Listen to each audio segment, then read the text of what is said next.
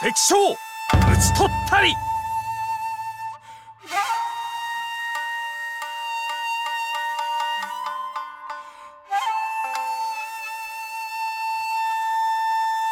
举杯笑谈今古事，日本战国无双志。Hello，大家好，这里是冲浪商店，我是诺亚。阿水，老吴，自从丰臣秀吉死了之后，我们已经好久没做节目了啊。沉痛的缅怀丰臣秀吉同志。哎，毕竟是日本战国的一件大事。 其实，在日本战国啊，一直流传这么一个小故事，跟一只不叫的杜鹃有关。说杜鹃不鸣，当如何？每个人对它的态度是不一样的。织田信长说呢，杜鹃不鸣，则杀之。丰臣秀吉说：“杜鹃不鸣，诱之鸣，引诱它，让它叫。”德川家康说：“杜鹃不鸣，待之鸣。” 对，都讲他是老乌龟嘛，忍者神龟，敖英第一人。这个故事呢，也说明了这个战国三英杰不同的做人的处事风格啊。德川家康呢，也是我们前十二集日本战国无双志的这个见证者和亲历者，他的大半生就涵盖在我们前十二集的节目中。对。和织田信长一起长大的啊，兄弟关系，好盟友。然后跟丰臣秀吉最重要的一个大佬吧，也是他手下实力最雄厚的大名了。熬死了两任大佬之后，德川家康即将走上制霸全国的道路。对，总体来讲呢，德川家康的这个大半生啊，是串联起了日本战国的各种大事件，也即将成为我们日本战国无双志节目所有正片内容的一个终结者。讲到德川家康呢，我们先讲一下他的家乡啊，日本的三。河国地处东海道，接邻这个三河湾。为什么叫三河呢？因为它的国境内有三条河，三条河分别是南川、丰川和始作川，三条河穿过了三河国的这个境内，所以三河国最早是因此得名，叫三河。啊，战略位置啊非常的重要。它是接邻了像尾张啊、美浓、信浓、远江四个大国。三河国它的战略位置的这个重要性体现在什么地方呢？因为它西临尾张，东临远江。远江和尾张在当时分别是金川和织田家的地盘啊啊！它三河国宗平家，它相当于是夹在这两个大佬中间，对，显得尤其的重要。就是不管哪一边开战，三河总归是要争夺的战略要冲的这么一个地位。哎，你刚刚讲他们一开始的时候是姓松平是吧？哎，对他们松平家算是三河国内的一个豪族。三河国呢，除了它的特产味增以外啊，还有一个非常厉害的特产——三河猛士，士兵啊都非常的勇猛善战，属于那种人狠话不多的那种情况。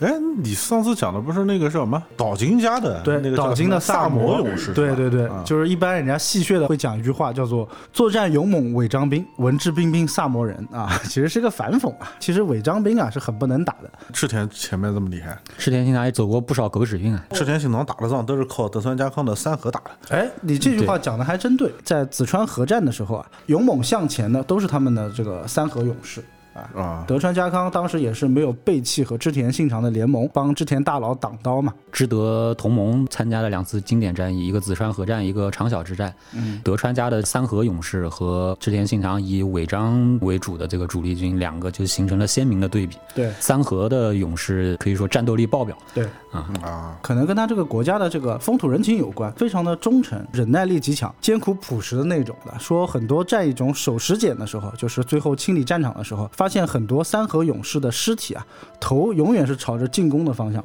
也就是说，他们的逃兵啊，基本上是很少的。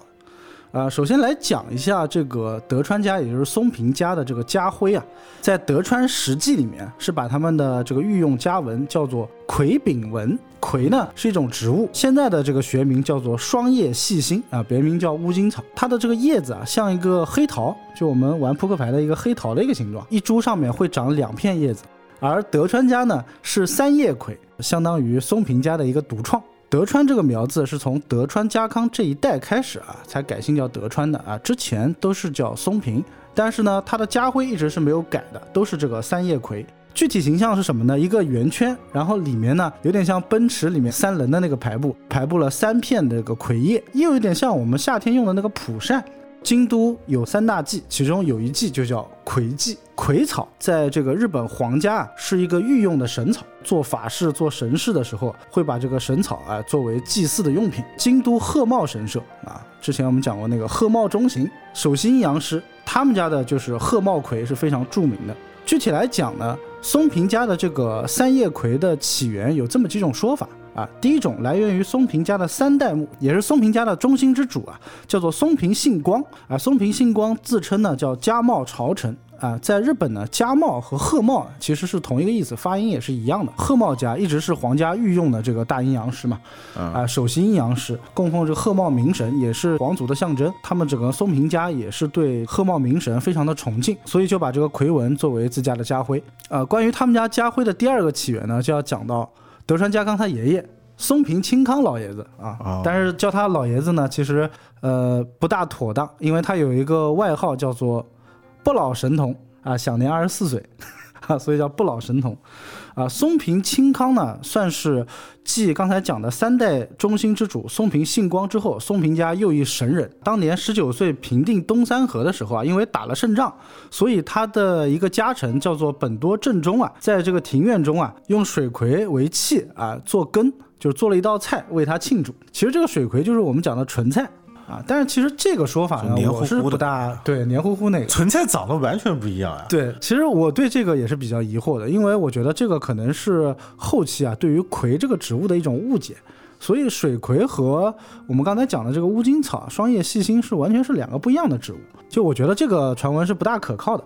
因为毕竟他们松平家很早之前就已经用这个魁文了嘛。对，而且就是日本有没有存菜汤这么一说，如果知道的朋友也可以跟我们讲一下。有待考证。对，通过这个起源啊，就引出了德川家康的爷爷，可以称之为是一个非常传奇的人物。号称他如果三十岁之前不死的话，不出意外的话，他可以成为天下之主。那就是很厉害的一个人了。对，但是一般讲说没有意外呢，就一定会出个意外，对吧？所以这个松平清康呢，他死的那年其实二十四岁啊，这死的。有点早，离三十岁还差六年了。对，但是这个人可以说是年少成名，十三岁的时候就继任了他们松平家的家督，作为松平总领家第七代当主。因为他的六代目，也就是他老爸松平信忠这个人啊，非常的没用，外界都称他老爸为御无弃用，就是一个废物啊，导致呢松平清康的爷爷和他的叔叔啊，就想弹劾他老爸，扶植十三岁。还未成年的这个宋平清康啊，啊，作为家督，也是他叔叔呢，呃，有私心啊，想驾驭他啊。结果这个十三岁的小孩呢，不是那么好驾驭的。据说他十四岁的时候就已经有了一米六七啊，很多日本人 羡慕的身高。哎。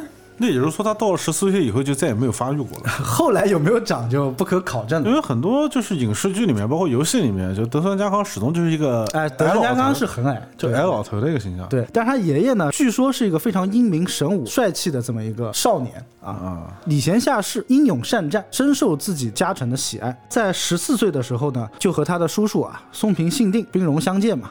就夺下了他叔叔的冈崎城，作为整个松平家的主城，从此称雄西三河啊，三河国的整个西部。呃，在继任家督五年之后啊，十九岁又平定了东三河，然后二十二岁的时候，正式是压制了三河一国之内的所有反抗势力，导致西边的尾张织田不敢东犯啊。当时还是织田信秀啊，尾张之虎就织田信长老爸了啊。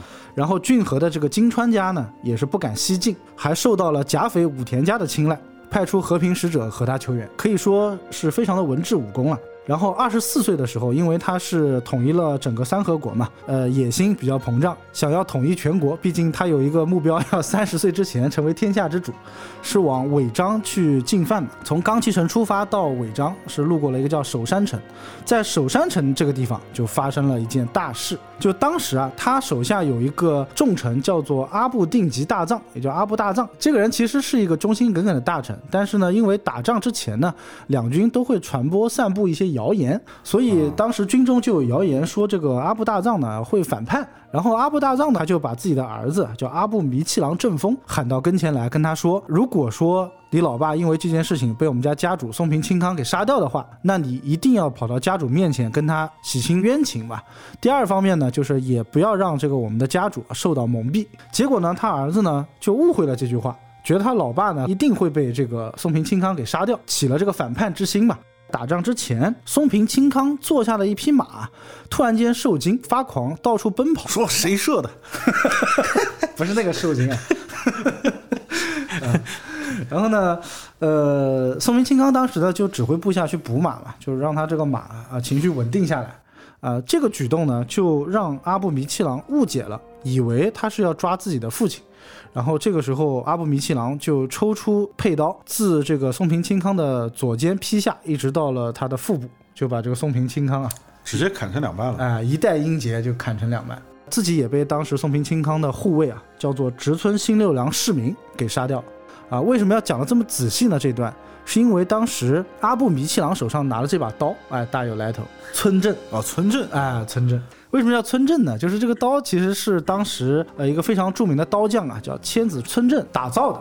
松平清康啊，一代英杰，二十五虚岁的时候啊，终于是没有完成他三十岁一统天下的这个宏愿。哎，宏愿。他死了之后呢，导致整个松平家大乱啊，所以这场在首山城的这场事故，后世被称为叫首山之崩啊，崩塌的这个崩。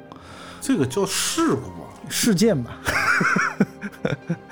啊，因为它其实是一个误会嘛。你刚刚讲那个阿布弥七郎，嗯，那个阿布是就日本演员的那个姓叫，哎，就是阿布宽的那个阿布宽的那个，对对对，就那个阿布。对，对于这个阿布弥七郎事主这件事情呢，它里面存在一个误会。第二方面呢，当时有一些原因啊，说其实这个是青州啊织田信秀的一个阴谋，在之前啊就策反了这个弥七郎，啊教唆他事主。啊，但是不管怎么样吧，一代将星陨落。对，那这么看来，德川家和尾张应该是势不两立的关系。其实是有一点世仇的关系，但是在日本这种纷繁复杂的各种豪族的争斗中，就没有永远的哎，没有永远的敌人。对对对，当时织田信长才两岁，金山义元呢那个时候还在出家修行，但是呢就苦了德川家康的老爸，就松平广忠啊，十岁不得已就继任家督。从此颠沛流离，就从这个居城啊冈崎城亡命流落到伊势地区。清康一手统一的这个三河国啊，就此大乱。这也是为什么德川家康小时候啊就到处做人质，也是颠沛流离的原因之一嘛。然后继续讲到家文的最后一个原因啊，有一个说法是因为松平家两大亲藩啊，亲藩的意思就是他们的这个亲戚的关系吗？呃，一方面有亲戚关系，第二个世代辅佐他们的这个家臣啊，一个是酒井家，一个是本多家。啊，大家都知道他的四天王有酒井忠次、本多忠胜。酒井家呢，本身就是属于这个鹤茂氏族源流下来的，所以呢，他分支之一。哎，分支之一，所以他们家的这个家纹本来就是用的这个魁纹。酒井家本来就是三河的一个地方小豪族，然后跟松平的祖上有个叫松平亲氏的，他们两家联姻的那个酒井家就成为松平家世代的这个普代家臣。然后酒井家为了避免混淆，就把自己家的家纹呢，就改成了。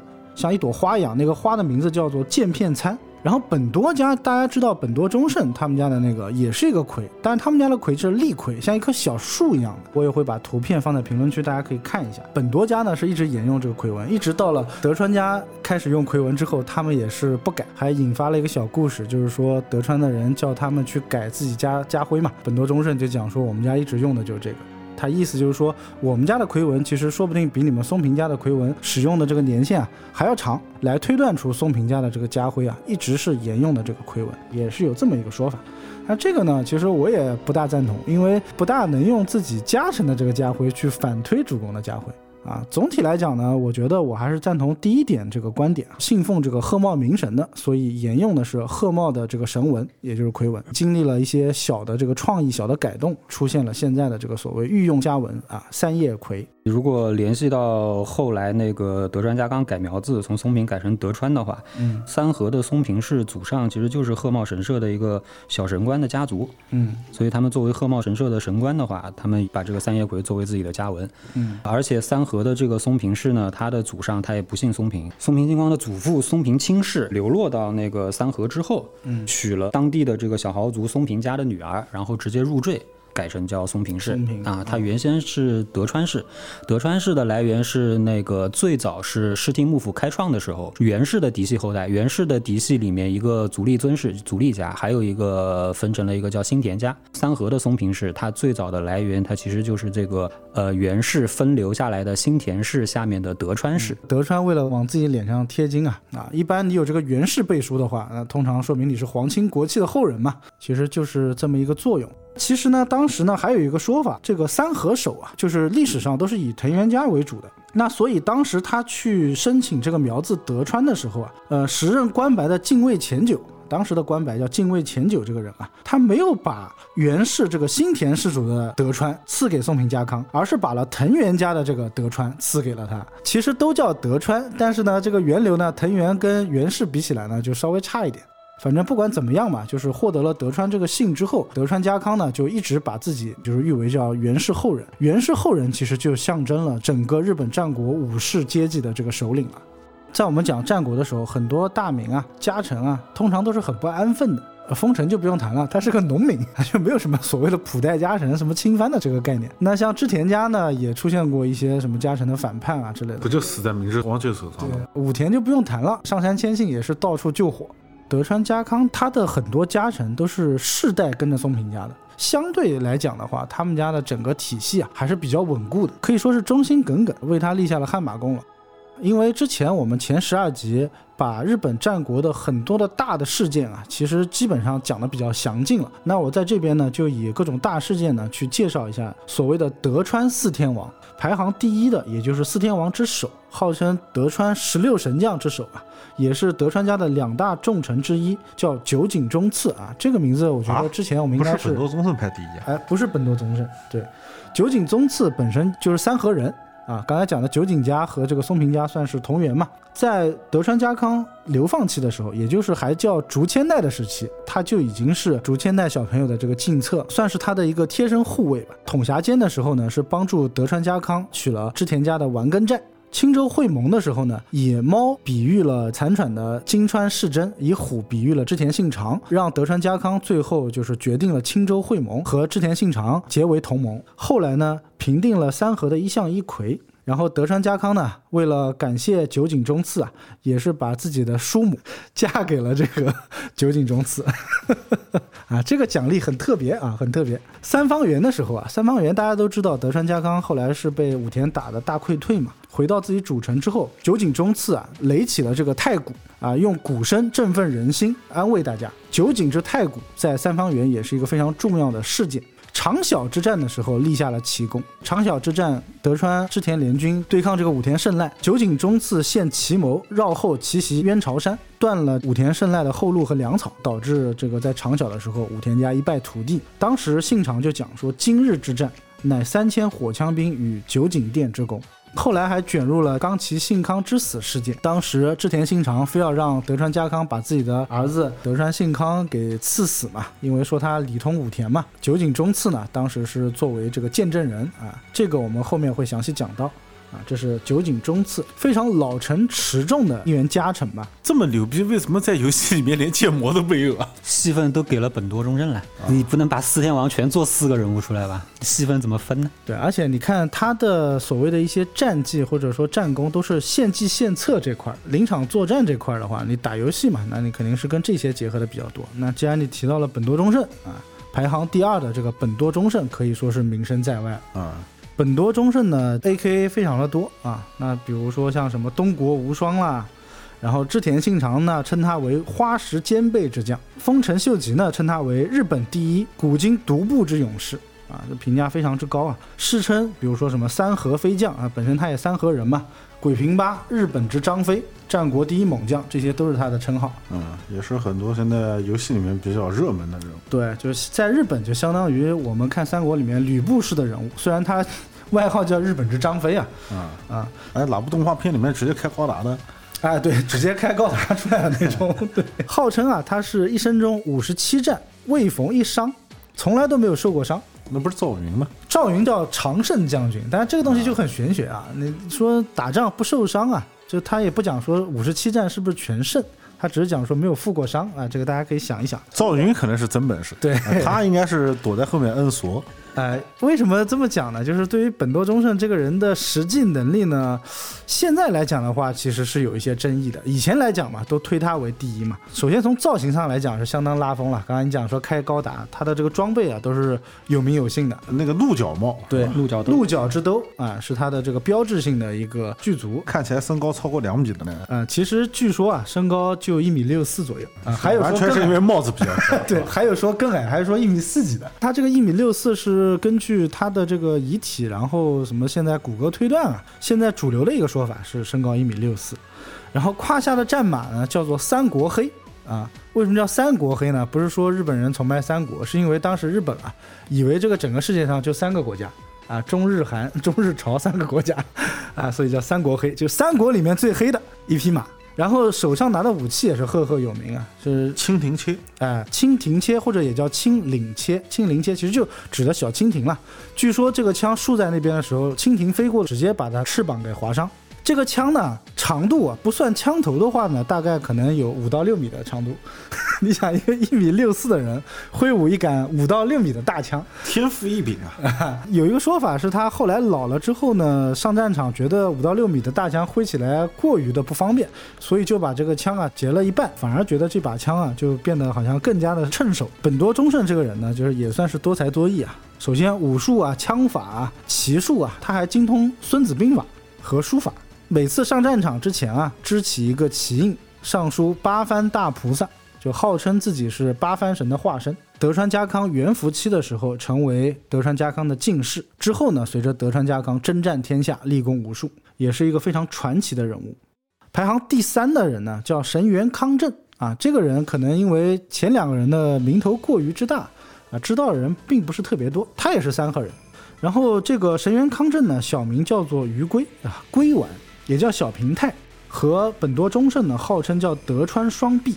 打仗的时候，旗印上书一个无字，啊，南无阿弥陀佛的这个无字，代表是无欲则刚。其实神原康正这个人啊。他的战绩一点都不亚于本多忠胜。在德川家康当年重整三河的时候，成为德川家康的进士。紫川河战立下了赫赫战功。三河猛士在紫川河战迎难而上的时候，就是由这个神原康正指挥的。他迂回突袭，紫川河战一战中天下闻名。在后来那个与丰臣秀吉对抗的这个小牧长久手之中啊，神原康正代表德川家康写了一封叫战斗檄文，就是打仗之前先互骂嘛。因为神原康正的书法也非常好。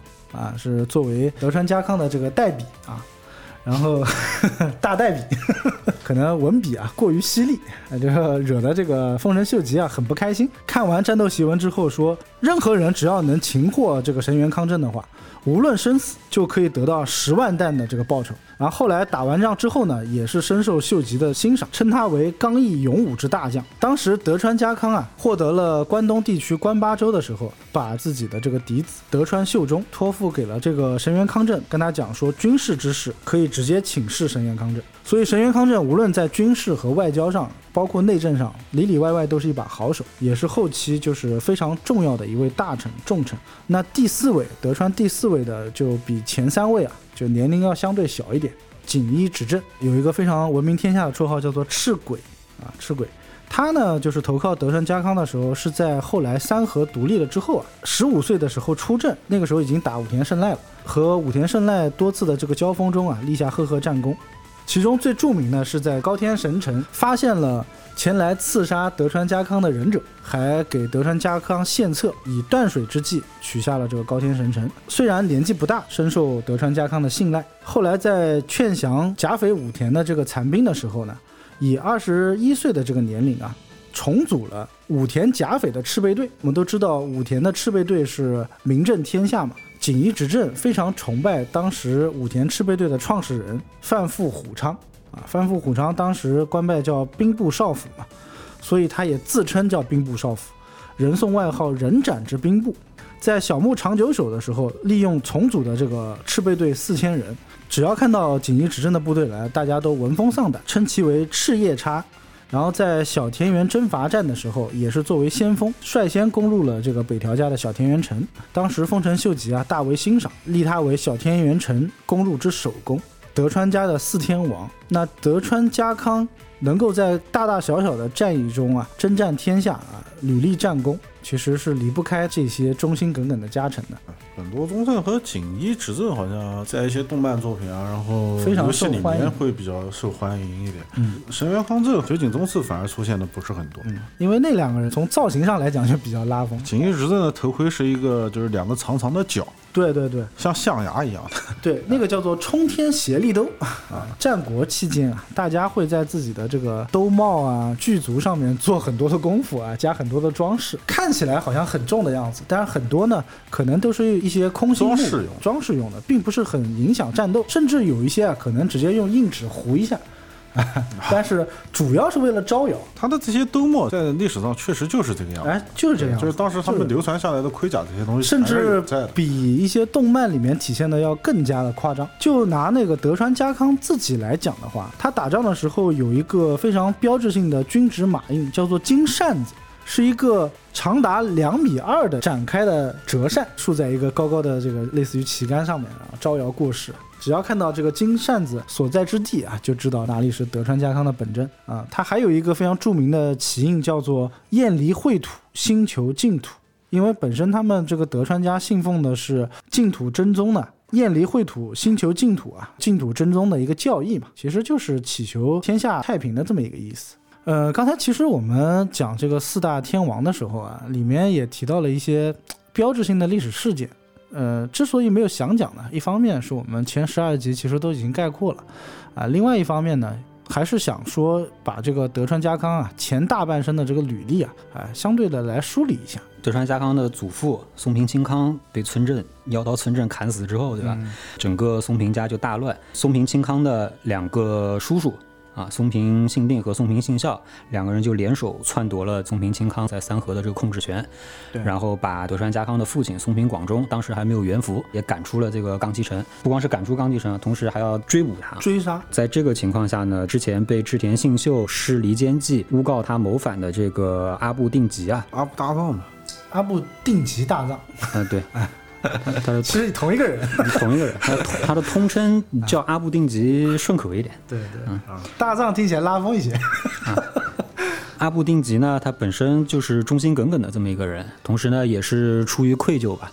对主君的这个愧疚，他就是一直保护着宗平广忠啊，帮助他逃亡，在路上一直照顾他。本来家臣团有意见说要处死他的，估计也是松平清康的这个遗愿吧。因为松平清康本身就从来没有追究过这个阿部定吉谋反的这个罪名，本身也是诬陷的。主要是他儿子这个一时冲动，过于冲动啊，冲动杀人。逃亡的过程当中啊，年幼的这个松平家主松平广忠啊没有庇护，所以西边的这个织田家尾张织田家和篡夺了。冈崎城的松平信定啊，他们是有这个联姻关系的。对啊，当时实际控制三河的松平信定跟织田是有这个同盟关系。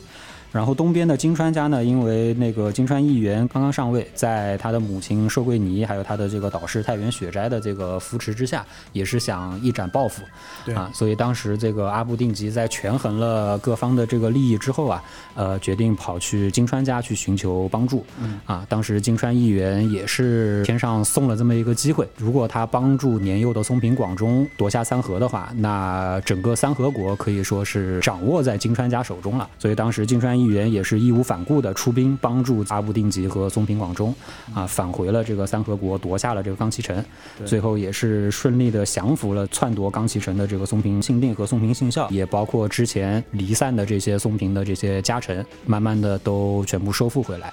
也是帮助松平广忠夺回了三河，但是呢，因为帮助他复国的这个关系吧，所以之后整个三河国其实也是在金川的控制之下，对，有这种相当于从属于金川家的这么一层关系。对，所以德川家康小时候就被送到了金川议员那边当人质，是吧？对，所以因为有这层从属的关系，松平广忠在之后也是不得已，德川家康差不多四五岁的时候。啊，应金川议员的要求，要把他送到骏河，给金川家做人质啊。但是负责护送德川家康的是谁呢？这个叫户田康光这个人。户田康光是松平广忠的岳父。那个松平广忠后来成年之后啊，他先是娶了一个正室，叫吴大夫人，然后生下了德川家康啊，小名叫松平竹千代。这个吴大夫人她是那个尾张国水野家的这个女儿。对啊，但是因为松平广忠复国，然后从属于金川家之后啊，就被迫。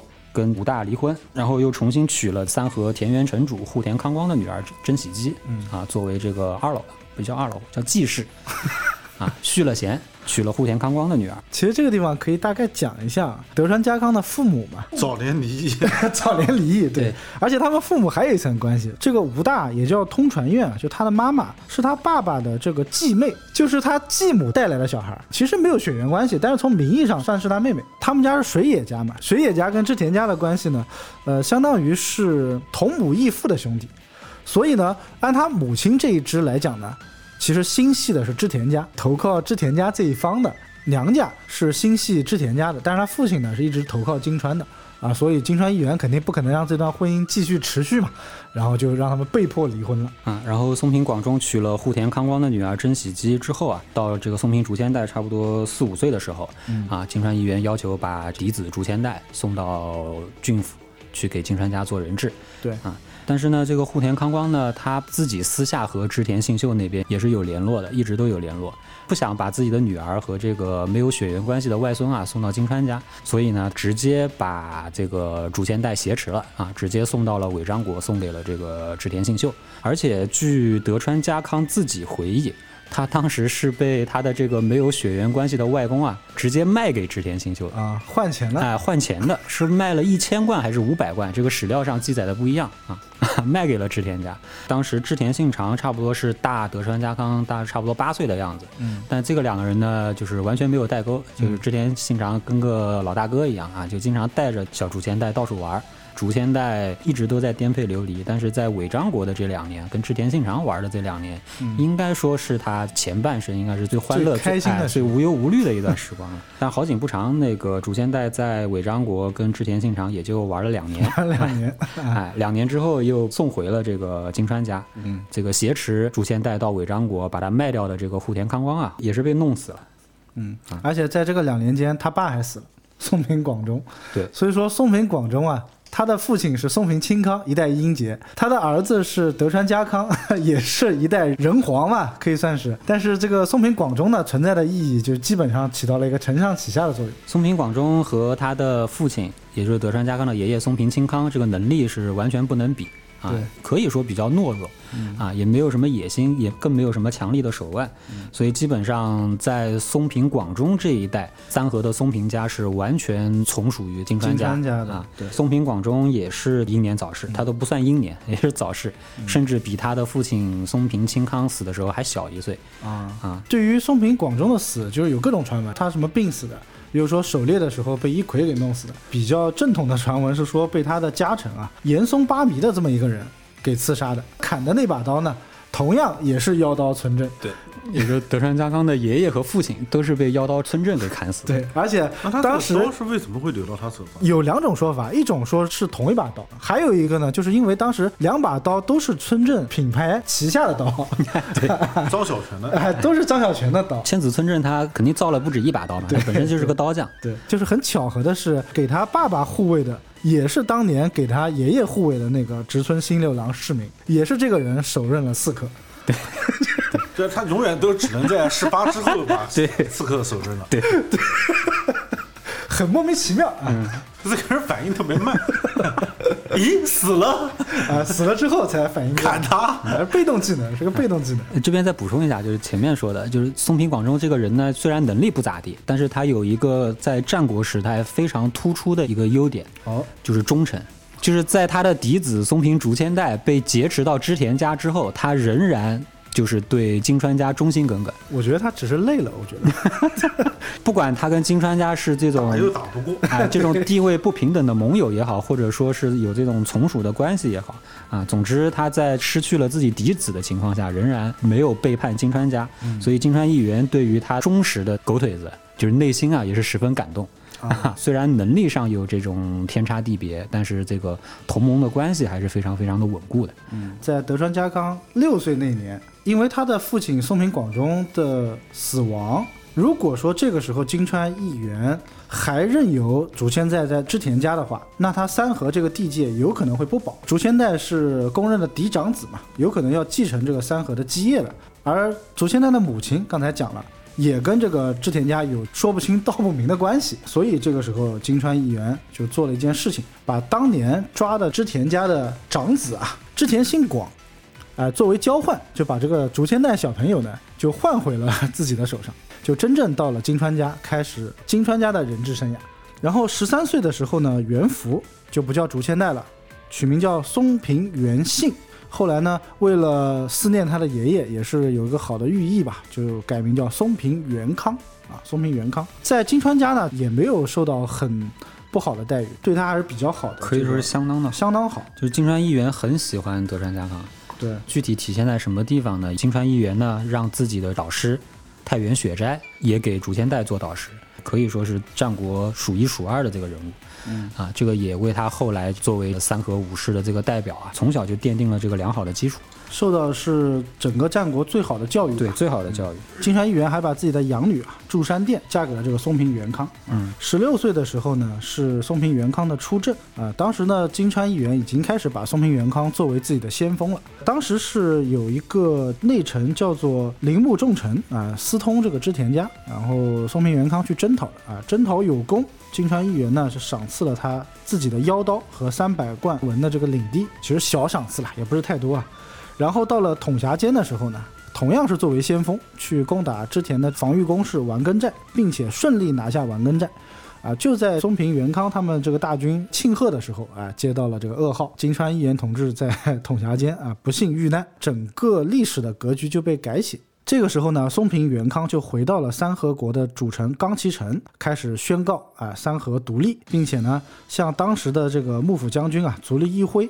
进献了骏马，就是宣告自己呢是成为三河国的正式的主人嘛。在这个时候呢，他面临的一个非常严重的抉择是继续依附于残喘的这个金川家啊。虽然说金川议员死了，但是他的地盘蛋糕还是很大的，瘦死的骆驼比马大。对，而且留下了他的儿子啊金川世真，就是类似于李后主的这么一个人物，还是接受自己童年好友织田信长的橄榄枝。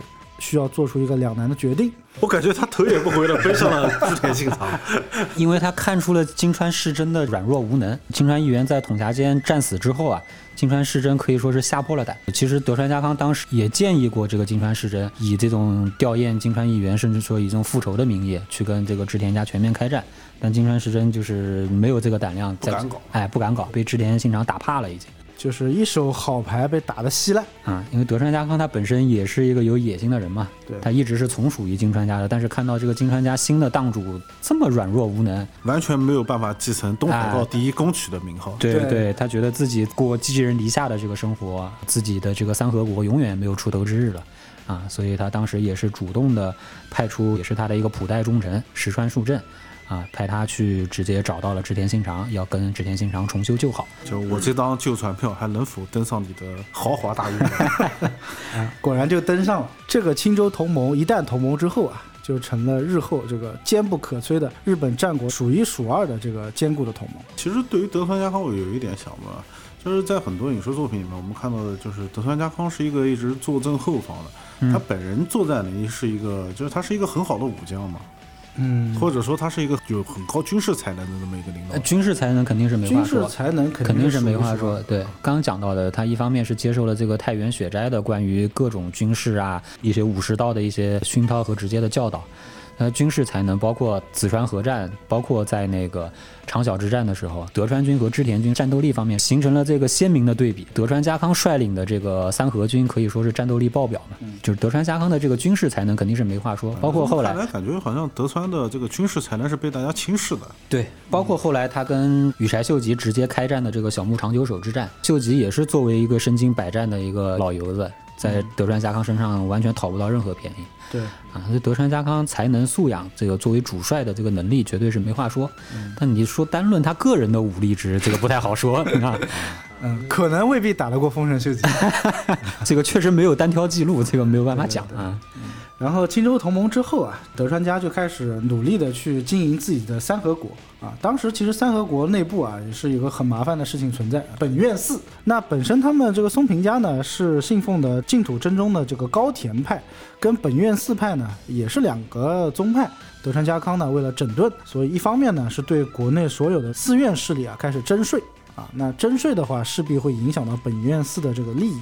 另外一方面呢，派自己手下呢到处镇压啊，最后呢是平定了所有的一揆，然后并且拆毁了本院寺在三河国所有的这个寺庙。德川家康回到三河之后啊，三河独立之后那两年呢，基本上都是在各种征战，军费啊方面开支都特别大。德川家康让他手下去建城寨的时候，要寺庙出钱帮助建修建城寨，寺庙就不愿意啊。这个本院寺的一向宗势力啊，一向都是有这种不输不入的这个特权的。嗯啊，手下汇报之后，德川家康的这个普代家臣这个酒井家带着兵直接冲到寺庙里面啊，把寺庙的这些钱财啊都掠夺一空，这下就捅了大马蜂窝了。这个一向宗的这个寺庙就联合起来，开始搞这个一揆。严重性大到什么程度呢？因为当时德川家康的很多的手下重臣也都是信奉这个一向宗的。这个一向宗这个一向一揆搞起来之后啊，几乎将近一半的这个家臣都向德川家康举起了反旗。就是在这个宗教信仰和主臣从属关系方面，嗯，好多人都选择了这个遵从宗教信仰，义无反顾的选择了信仰，哎，开始跟这个宜祥宗一起搞一揆，要推翻这个德川家康的这个统治，啊，这个可以说是德川家康早年遇到的人生的第一个最大的危机。平定了一向一揆之后呢，松平元康啊，就做出了一个决定，啊，决定要改名。在之前啊，其实松平元康已经把自己的这个元嘛，因为金川义元已经死了嘛，没必要再用元来巴结他了，就改成了叫家康了啊。这个时候，松平家康呢就决定要把自己的苗字啊松平改为叫德川。金川义元的死亡呢，让整个战国局势发生了巨大的改变。那觊觎这块蛋糕的有很多人，比如说甲斐武田。武田大佬呢，当时单方面撕毁了甲郡相三国同盟之后，为了避免腹背受敌呢。想联合德川家康啊，去搞这个金川家的地盘。当时德川家康呢，也是跟武田家短暂的同盟，目的是为了让自己的这个主城啊，三河冈崎城啊，再往外扩张一下领土。旁边就是金川家的远江嘛，德川的大军往远江地区推进，拿下了远江的叶马城，后来就改名叫滨松城，也是作为了自己的这个主城。进一步打这个挂川城的时候呢，是把金川家的这个当主啊，金川世真给降服了。啊，降服之后呢，德川家立马做了一件事情，啊，也是为了让武田大佬不要太开心，啊，就背弃了与武田的同盟，反而跟这个北条开始同盟，限制武田南下。同一期间呢，这个信长包围网开始了，前景和朝仓背叛了织田信长，在两个非常著名的战役金崎撤退和紫川合战之中，德川家康呢也是为织田信长啊自己的这个好盟友、好大哥啊身先士卒，立下了汗马功劳。当时呢，他还联合。上山谦信啊，寄送了这个祈请文，跟上山谦信说，我要和武田信玄决裂，促成了短暂的这个织田信长和上山谦信之间的同盟关系。其实也是为了限制武田大佬嘛。大家都知道，他这个武田军一路推进啊，给织田信长造成了不小的这个影响。那一路西进，三河国作为织田信长在东边的这个桥头堡。势必会跟武田家是有一战的，也就是大家比较熟知的这个三方原啊。德川家康打得很惨嘛，打得非常之惨，可以说。那这个前因后果呢？之前我们讲武田的时候，其实基本上也讲过。一开始呢，武田是要进攻这个三河国的吉田城。其实织田信长已经在包围网之中啊，就是，呃，分身乏术。他当时呢就跟德川家康讲，叫他放弃远江的滨松城，集中兵力要守住三河国的吉田城，就相当于回来嘛。但是呢，德川呢就没有听织田老大的话，死守滨松城，啊，只派了两千兵去驰援吉田，啊，就中了武田大佬的圈套。当时德川家康是怎么想的呢？因为毕竟还有北条在牵制这个武田的大后方嘛。但是这个时候他万万没有想到，北条氏康病逝啊，病逝之后呢，武田和北条之间的这个决裂呢，就变成了同盟的关系。这个是北条氏康的遗命嘛，就让自己的儿子氏政是一定要在他死后是和武田结盟的。既然武田大后方无忧，那他就可以一路高歌西上作战。啊，一把尖刀就插到他们的中心，这个就在战略要地上来讲的话就很难打。那武田继续西上作战呢，一路凯歌啊，是拿下了这个东三河、东北农，从信浓进入远江啊，攻袭这个远江的二余城。著名的这个一岩坂遭遇战呢，这个德川家康也被打退，二余城也被抢了。就是一路是被武田大佬这打得溃不成军啊，直到后来武田军啊明面上是宣称围困你的这个远江冰松城，德川大佬呢就死守的这个冰松城不放，跟你死磕了。当时这个织田大佬呢。自己已经分身乏术的情况下，贡献了三千的这个军力啊，派自己的老恩师啊平手正秀的儿子平手繁秀作为他的援军，直到这个武田大佬呢直接绕过了冰松城，向这个西北方进发啊，直指他的老家三河国的冈崎城。这个时候，其实晋长大佬也是给德川家康献计啊，是叫他一定要死守冰松城，千万不要出来。一方面呢，眼看自己三河国这个冈崎城有可能会面临危险，还有一个说法就是当时讲说这个德川军啊，看到武田从自己滨松城面前过嘛，觉得这是一个非常挑衅的一个行为。呃，乘胜追击的话，可以给武田来一个措手不及。派兵追击武田军的时候，发现呢，原来不是武田的背部，而是武田的拳头啊，已经摆好阵势在三方原这个地方等你了。后来我们也知道，三方原呢是打的德川军啊大溃退，而且在这场战斗中啊，还导致了平手反。秀的这个死亡，到后来这个织田信长对于这件事情也是一直耿耿于怀。三方原一战呢，这个传说啊，之前我们也讲过，是直接把德川家康打出屎来了啊。然后兵荒马乱之下回到自己主城了之后啊，惊魂未定啊，他还给自己画了一幅画像啊，让自己日后谨记自己的这个残兵败部的惨状嘛啊，警醒自己。据说这幅画现在还在日本的某一个博物馆里展出啊。三方原之后呢，又迎来一个大利好啊，武田大佬病逝。病逝之后呢，武田胜赖大家也都知道，著名的这个长小社乐园合战。那在这一战中，酒井忠次啊，德川四天王之首啊，献计是绕道渊朝山，让这个武田胜赖部队啊遭到了毁灭性的打击。趁势啊，德川家康就在远江啊收复了自己的师弟二余城。这个时候其实已经到了新长包围网的后半段的时期了啊。上杉家呢，这个时候也爆发了御馆之乱啊。当时武田和北条因为决定上杉家继承人的原因，两家再度决裂，其实就给德川家康啊借机啊与北条继续结盟，夹击武田家。武田的末日就要到了。那这个时候呢，织田信长啊就搞出一件事情。之前提到的这个所谓的冈崎城德川信康之死，嗯，德川信康是德川家康的嫡长子。然后娶的这个儿媳妇呢，就是织田信长的女儿，叫做武德姬。这个武德姬呢，其实比较飞扬跋扈的这么一个性格。作为织田信长的女儿，有点像啊。对她作为织田信长的女儿，然后嫁到德川家之后啊，其实谁都不放在眼里面。当时织田信长已经是冲破了信长包围网，然后取得了京都地区的这个控制权，大有要成为天下人之势。德川家康呢，作为织田信长的这个盟友啊，发展到这个阶段。地位其实已经不太对等了，因为织田信长当时已经控制了包括京都、京畿在内的十几个国，而德川家康除了自己原来的老家三河国之外，其实在远江国也是不断的和武田家在做着一些艰难的争夺。也就是说到这个阶段，德川家康也仅仅是控制了三河和远江两国，但织田信长已经是大有要成为天下人之势了。实际上这个时候关系已经不对等了。织田信长在他的本城岐阜城，其实也给德川家康修了居馆。也就是说，织田信长其实已经把德川家康当做自己的这个家臣来看待了。织田信长还跑到三河来放过鹰。放鹰这个事情，在日本战国时期有一种独特的一种意味。放鹰是什么意思？就是一种狩猎活动。他来三河放鹰，其实等同于把三河国也视为自己的领地了。有点像曹操打东吴的时候叫会猎于吴嘛？对，因为在日本战国时代，放鹰有两层意味，一层意味字面意义上的打猎放鹰，第二层意味其实也是他去哪里放鹰，其实也就相当于要检视这块领土啊。对于大明来说，啊，有这样的这个意味。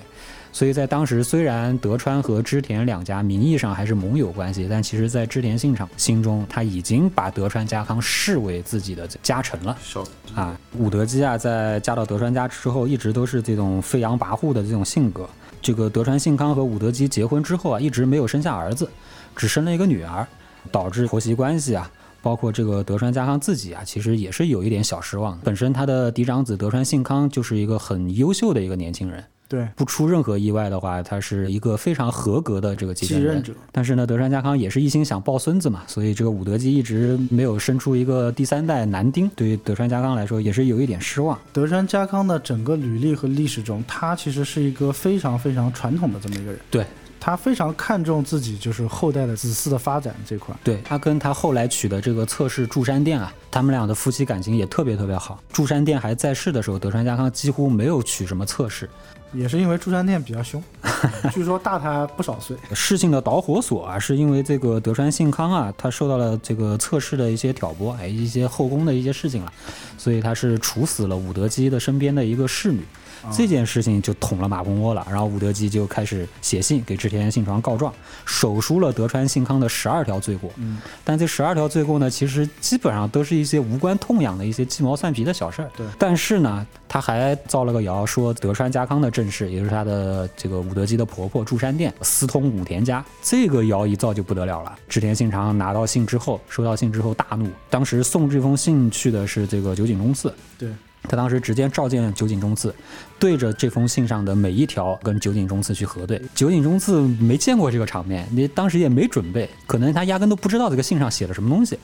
啊，就是这么一问就被问懵掉了。而且织田信长这个人，你知道，这个呃德川现在已经比织田信长矮了不止一头了。酒井忠次作为德川家的家臣，在织田信长面前可能连头都不敢抬。织田信长的这么一盘问之后啊，酒井忠次也是含糊其辞的承认信上写的有这么几条确有其事，嗯，但是呢也没有为德川信康为他的这个少主多做什么解释。织田信长忍不了了，问完酒井忠次问完话之后啊，直接就是下令让德川家康处死他的正室朱山殿。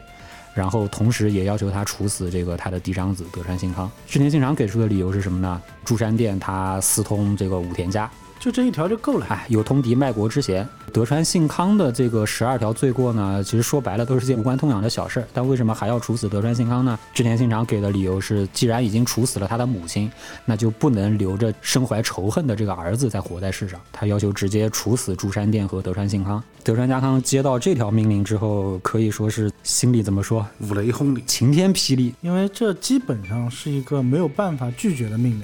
对，如果你要拒绝，直接就开战了，可以。男人松年三大乐事是吧？升官发财死老婆。其实后来啊啊，一方面是讲这个朱山殿啊，当然我觉得这个可能都是创作了，说他私生活比较混乱啦，人也比较腹黑了，然后说这个德川信康啊，人比较暴躁啊，然后经常没事就拿个刀出去砍人啊之类的。其实，在当时日本呢啊都不算事儿。有一个疑点是。酒井忠次作为他们家的重臣，为什么没有去帮德川信康做过多的辩解？德川信康当时已经是最适合的一个继承人。有一个说法是因为信康是一直在这个三河国的刚继承嘛，算是这个德川势力的刚旗派，而酒井忠次是后来在远江的滨松城，算是德川势力的冰松派。本身两派啊，呃，定继承人这件事情，可能内部就是有一些纷争了。所以说，酒井忠次当时也没有帮德川信康做过多的辩解啊，是有这么一个说法。德川家康的继承人应该没有任何争议。德川信康作为嫡长子，那肯定是第一继承顺位，而且他本身也是一个很优秀的一个人。有一个传的也比较广泛的一个理由，就是织田信长比较忌惮德川信康的能力。织田信长的这个嫡长子也是继承人，这个织田信忠啊，平庸，虽然也有点能力，但是和德川信康比起来，可能能力还是有差距，不够优秀，不够优秀。为什么织田信长都一点都没有忌惮德川家康的能力？德川家康和他是平辈，而且德川家康在织田信长心中已经是从属他的这么一个关系了，他还忌惮什么呢？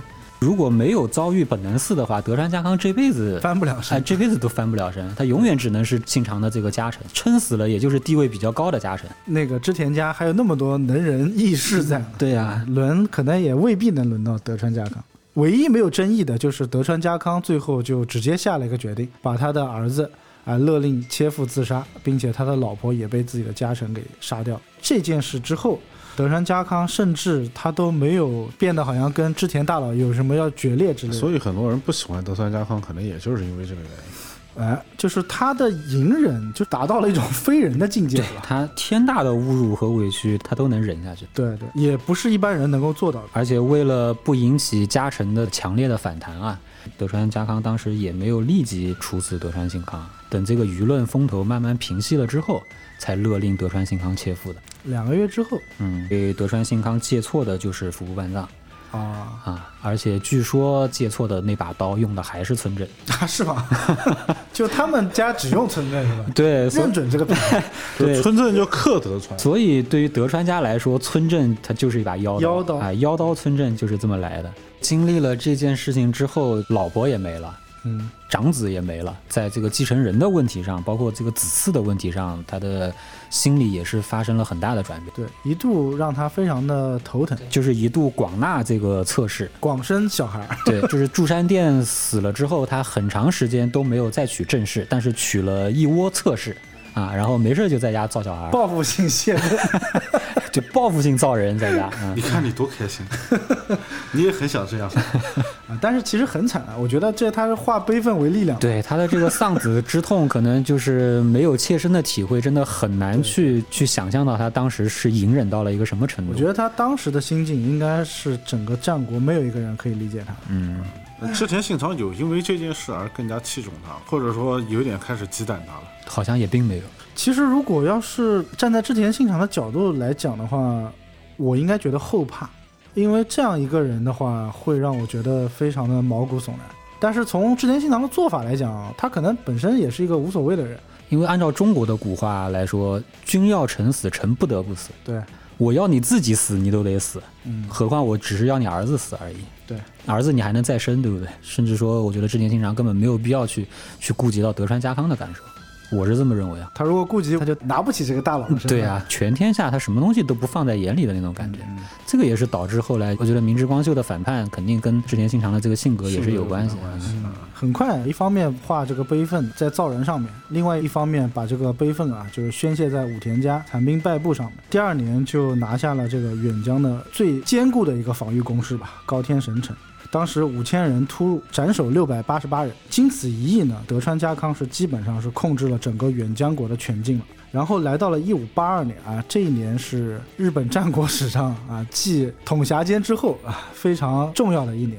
在这一年呢，武田家是全线灭亡，织田信长非常开心嘛，然后在安土城设宴，著名的这个臭鱼事件，明智光秀啊准备餐食接待德川家康的时候，做了一道鱼是臭的啊。然后明智光秀因此被这个织田信长骂了一顿，这个具体的解释我们之前也都分析过了。然后导致了这个本能寺之变。当时德川家康正和武田家的这个女婿啊，啊，当时也是归顺织田家了嘛，叫雪山美雪，这两个人在借港京都这一带呢游玩啊，听到这个消息之后呢，就是大惊失色，身边呢只有三十四个人陪同，可以说是情况岌岌可危。在京都啊，有一个豪商叫做茶屋清言。他听到这个本能寺之变的消息之后啊，第一时间报告给了德川家康，并且呢，帮助德川家康花重金啊，聘了很多的忍者保镖啊。这也是为什么后来说这个三十四人一路保护德川家康啊，穿越这个伊贺回到自己主城，所谓的神君穿越伊贺之旅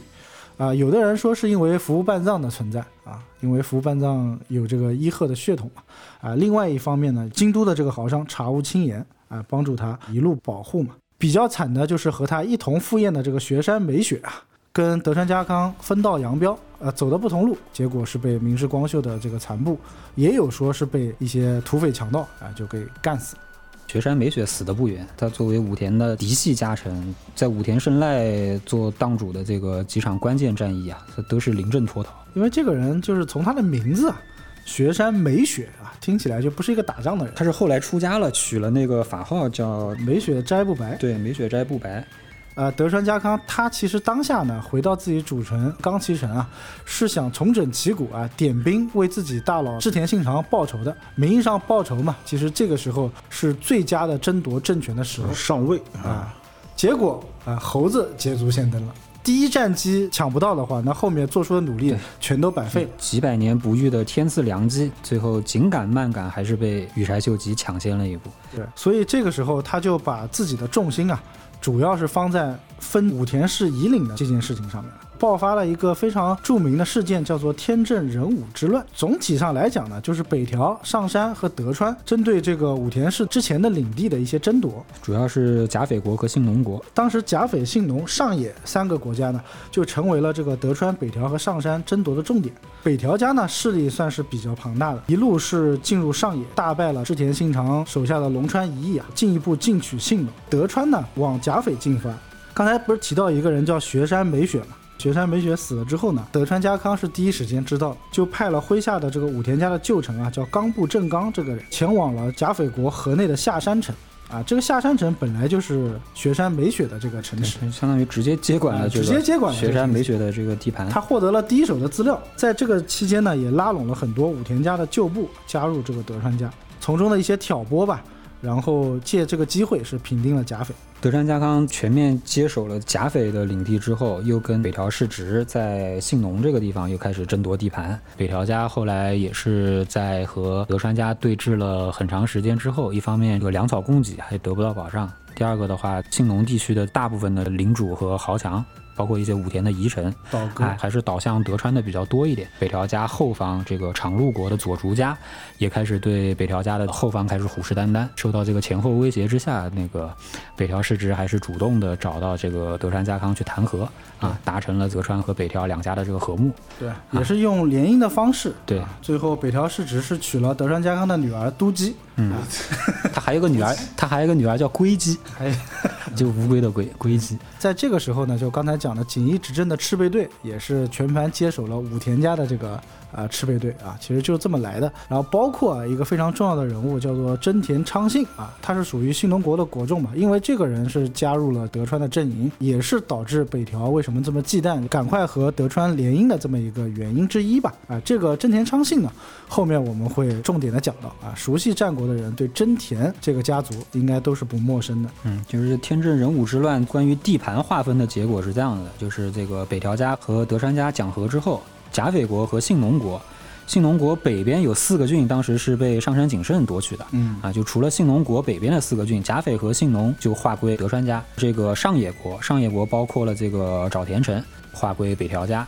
但是这个关于上野国的国土的划分，涉及到了真田昌信真田家的地盘。嗯啊，关于真田家和武田和德川和北条。这些恩恩怨怨，甚至延续到了他的这个儿子这辈啊，真田幸村这一代，先埋一个伏笔。至此之后呢，这个德川家已经是远郡三甲姓五国的大名。这个时候，其实日本战国的战事上来讲呢，头条那必然也不是这个德川家啊，头条是属于羽柴秀吉统治的权倾天下啊之战，先和自己最大的劲敌啊柴田胜家之间产生了这个僭越之战。当时德川家康呢，并没有站队，在僭越之战之后呢，和羽柴秀吉之间啊，产生了很多暧昧的情愫啊，比如说恭喜他僭越之战成功，送给了他之前我们讲的杨贵妃的头油瓶啊，出花。羽柴秀吉呢，还送给他这个名刀啊，不动国行，相互示好。这个时候又发生了一件事情，让德川家康似乎看到了自己争夺天下的这么一个契机，也就是织田信长家的傻儿子织田信雄，莫名其妙的把自己家的三大家老给斩杀。斩杀之后，宣告与羽柴秀吉兵戎相见啊！这个时候就极力拉拢了德川。德川这样一来呢，就有了去打羽柴秀吉的名分，站在织田大佬的这一边嘛。然后在小牧长久手之战的时候，德川虽然打了很漂亮的一仗，但是呢，被迫却与羽柴家议和。一方面是因为整个的战略局势呢，羽柴家是占到非常大的优势的。虽然在小牧长久手小败。啊，但是耗下去的话呢，对德川家其实是没有任何的好处。第二方面呢，织田信雄这个猪队友啊，自己就投降了，这个相当于师出无名。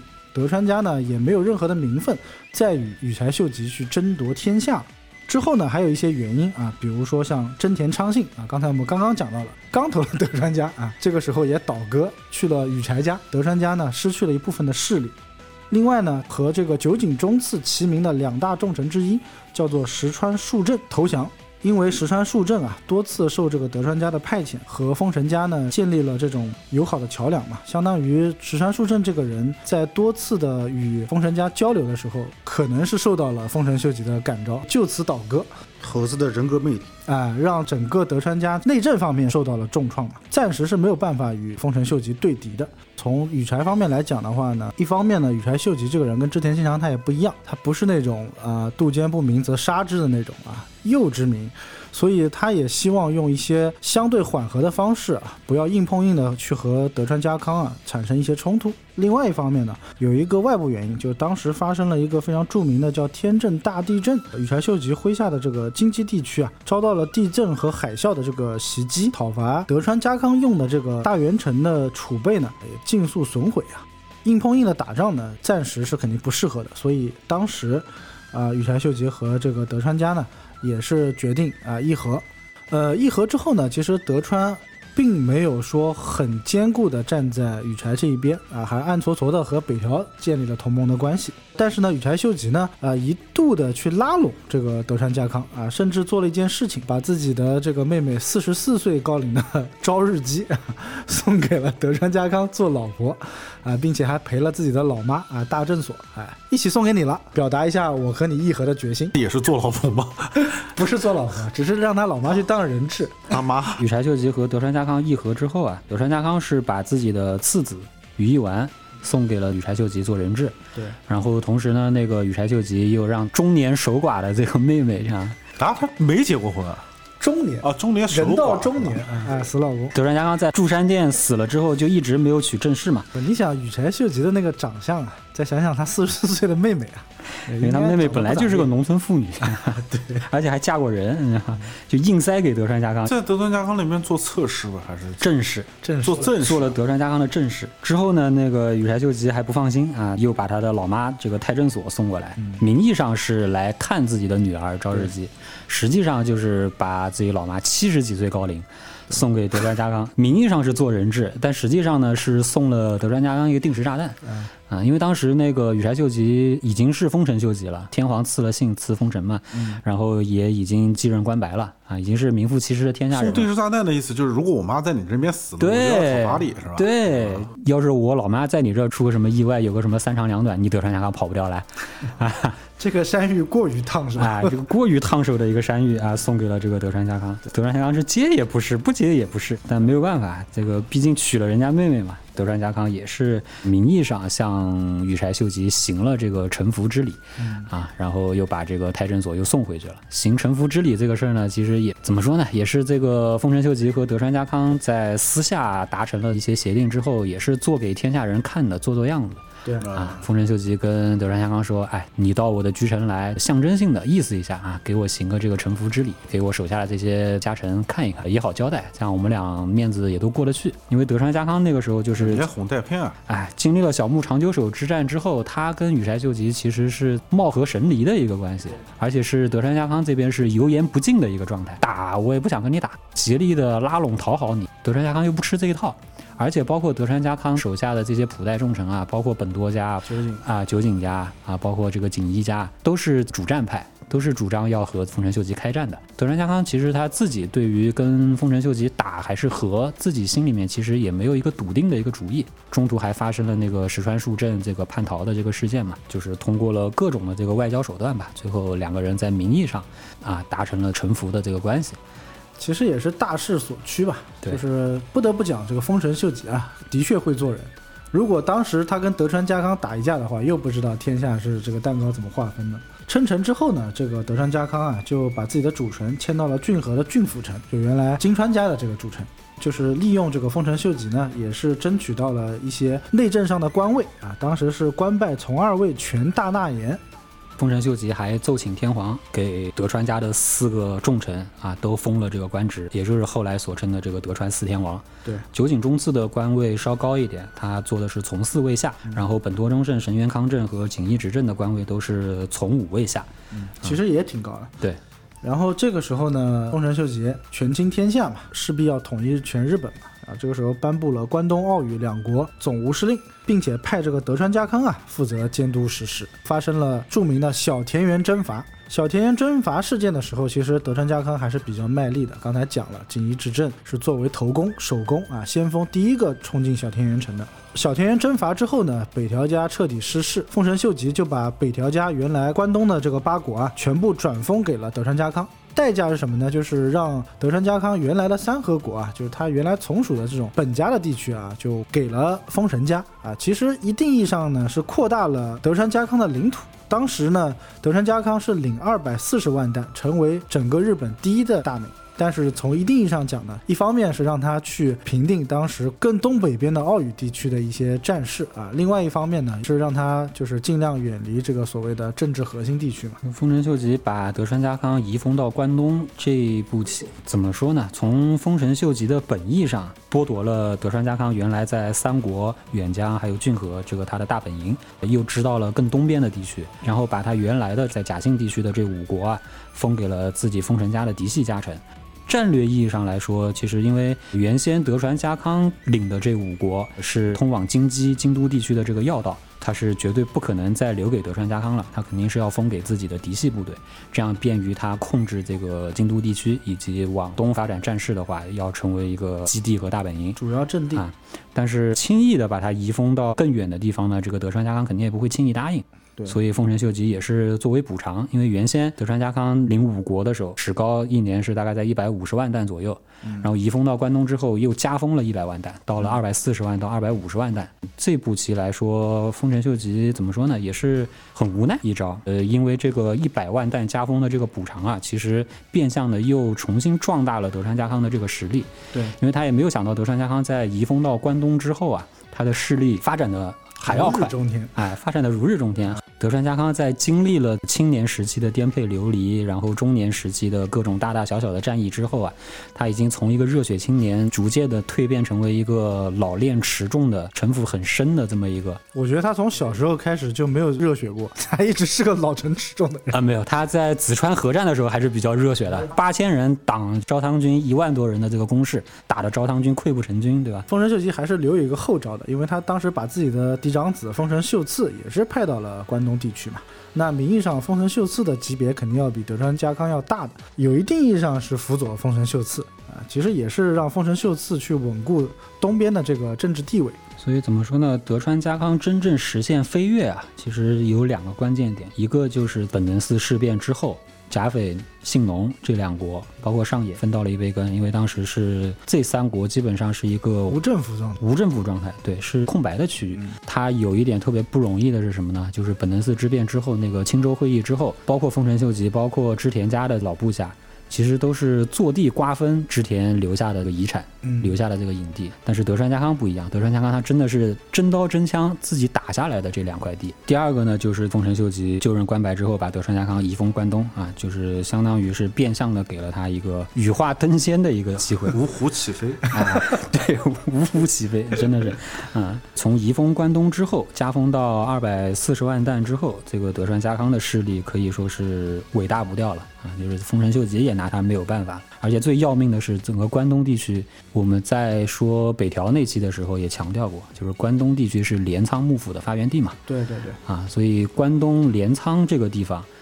其实对于武家来说是有特殊的象征意义，神圣的象征。对，德川家康占据了关东地区，那他的这个势力未来的发展可以说是连丰臣秀吉自己也控制不住了。虽然说是武大佬，但是明显是比别的都高出来，哎，都要高出来一级。所以在文禄庆长之役啊，也就是清攻朝鲜的时候，幕后坐镇的名户屋的就是德川家康，啊，总参谋长。这个我在那个万历朝鲜战争的时候，在评论里面也跟那个咱们听众交流过，就是当时为什么让德川家康坐镇大后方，没有让他这个带兵出征呢？嗯，其实文禄庆长之役，丰臣秀吉派出的去朝鲜战场作战的，基本上都是自己的嫡系部队。对对对，啊，因为丰臣秀吉有一个致命的地方是什么呢？就是他没有土代家臣。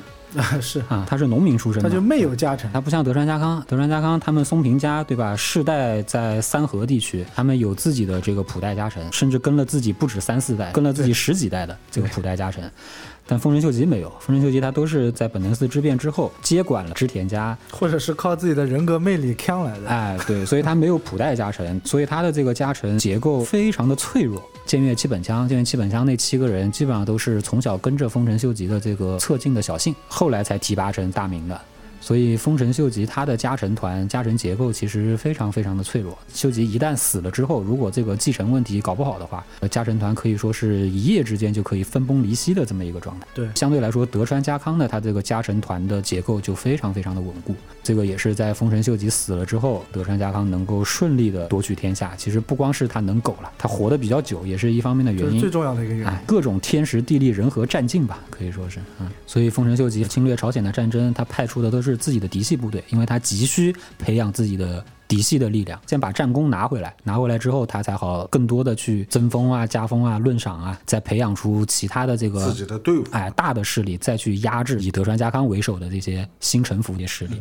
天不随人愿，对，又铺盖了。对，而且最重要的一点是，因为德川家康没有参与这个朝鲜的清宫战争，实力是完全被保留的。对，因为大家也没有想到朝鲜战争会打得这么惨。对，另外一方面呢，也是因为最后这个丰臣秀吉晚年的一部婚棋啊，测定的嫡长子啊，丰臣秀次，最后是被自己给干掉了，立了自己的这个后来亲生的儿子，嗯，啊，丰臣秀赖。那秀次事件之后呢？德川家康啊接替这个丰臣秀次啊，成为了这个叫内大臣，啊，通称叫内府，帮丰臣秀吉处理各种政务事件。这样一来，其实德川家康的这个政治地位啊。也是其他人都无法超越的。丰臣秀吉还在世的时候啊，册封了这个五大佬五奉行嘛。五大佬分别是德川家康、毛利辉元、上杉景胜、前田利家，还有宇喜多秀家，对对吧？但是这五个人的实力，德川家康比其他单个任意一个人拎出来多了一倍都不止。你看德川家康他是领关东二百五十万担嘛，再往下的这个上杉景胜，他也只不过是领了一百二十万担。德川家康是他的石膏的两倍，他的这个势力可以说是五大佬当中的这个鼻头家老。对，呃，用了五大佬五奉行这个制度，其实就是为了防止对，其实就是为了互相制约嘛，互相制约。一家做大，嗯，对。而且丰臣秀吉除了册封了这个五大佬五奉行之外啊，他还制定了一系列的规则，间接的可以说是在限制德川家康吧。这个未经关白的许可，朱大明之间不得擅自联姻。对。第二个，这个朱大明之间不得擅自结定这个同盟关系。第三个，不可互相口诛笔伐，互相攻击。第四个，这个如果没有真凭实据的举报，就要召见双方当事人当面核对，查明真相。就是大明之间如果有冲突的话，基本上可以说是他是为了断绝各地大明之间的这个私下结成的婚姻或者同盟关系啊，以防止各大明抱团嘛。对，一方面你们不能互相打仗，第二方面你们不能互相就是私下结为盟友。而且当时的权力中心还是在大阪城嘛。对，大阪城是让自己的这个幼年的才几岁吧，应该是这个丰臣秀赖。啊，是在大阪城坐镇啊。当然，辅佐他的太子少保是前田利家啊，没有选择这个德川家康少君辅佐嘛。当时丰臣秀吉没死的时候啊，把这个德川家康啊跟自己啊一起是住在这个京都纸月山上的福建城。他还明文规定啊，就是德川家康在没有政务处理的时候，不得随意进入福建城内。就是你要去工作的时候才能进城，那其他时间呢是留守在城下的这个德川府邸，并且呢让五奉行两个奉行长宿正家和前田玄乙这两个人一年四季都居住在城内。其实也是对这个德川家康呢做了一个严格的这个管控吧。丰臣秀吉为了限制他死后德川家康的势力啊，可以说是费尽心机。对，他还让当时还为元服的这个丰臣秀赖啊，当时还叫石丸啊，跟德川家康的孙女千姬，初代江户幕府将军德川秀忠啊，跟德川秀忠的女儿千姬定了娃娃亲。然后呢，还让德川秀忠娶了茶茶的妹妹阿江，也就是说，这个德川秀忠呢，又成了丰臣秀赖的这个亲姨父。就是关系很混乱，对，就是以这种婚姻的这个关系，想要限制住这个德川家康，在名义上不能篡夺这个丰臣家的政权嘛。在丰臣秀吉死后啊，这一切的这个约定啊，似乎都成了泡影和一张白纸。对啊，因为他设立的这个各种政权里面，其实有很多纷繁复杂的这个关系，比如说五奉行和五大佬之间就存在了一些利益的纷争。丰臣内部政权呢，还出现了两派的纷争，一派就是以尾张武断派、福岛正则、加藤清正这些丰臣秀吉自己的养子为首的，就是以他的这个正室宁宁为首的这么一个武断派政权啊。这些人在朝鲜战场上也是为丰臣秀吉立下了赫赫战功嘛。然后另外一方面呢，就是以这个晋江立辽派称的这个文治派石田三成为首的所谓的内政派嘛。内政派和武断派自朝鲜战争开始到结束就一直纷争不断，在这种情况下，可以说是丰臣政权整个的是一个危机四伏、大厦将倾的阶段。在这样风云诡谲的政治形势之下呢，整个丰臣政权啊也是杀机暗藏。那决定日本战国命运的关键一战官员之战即将拉开序幕。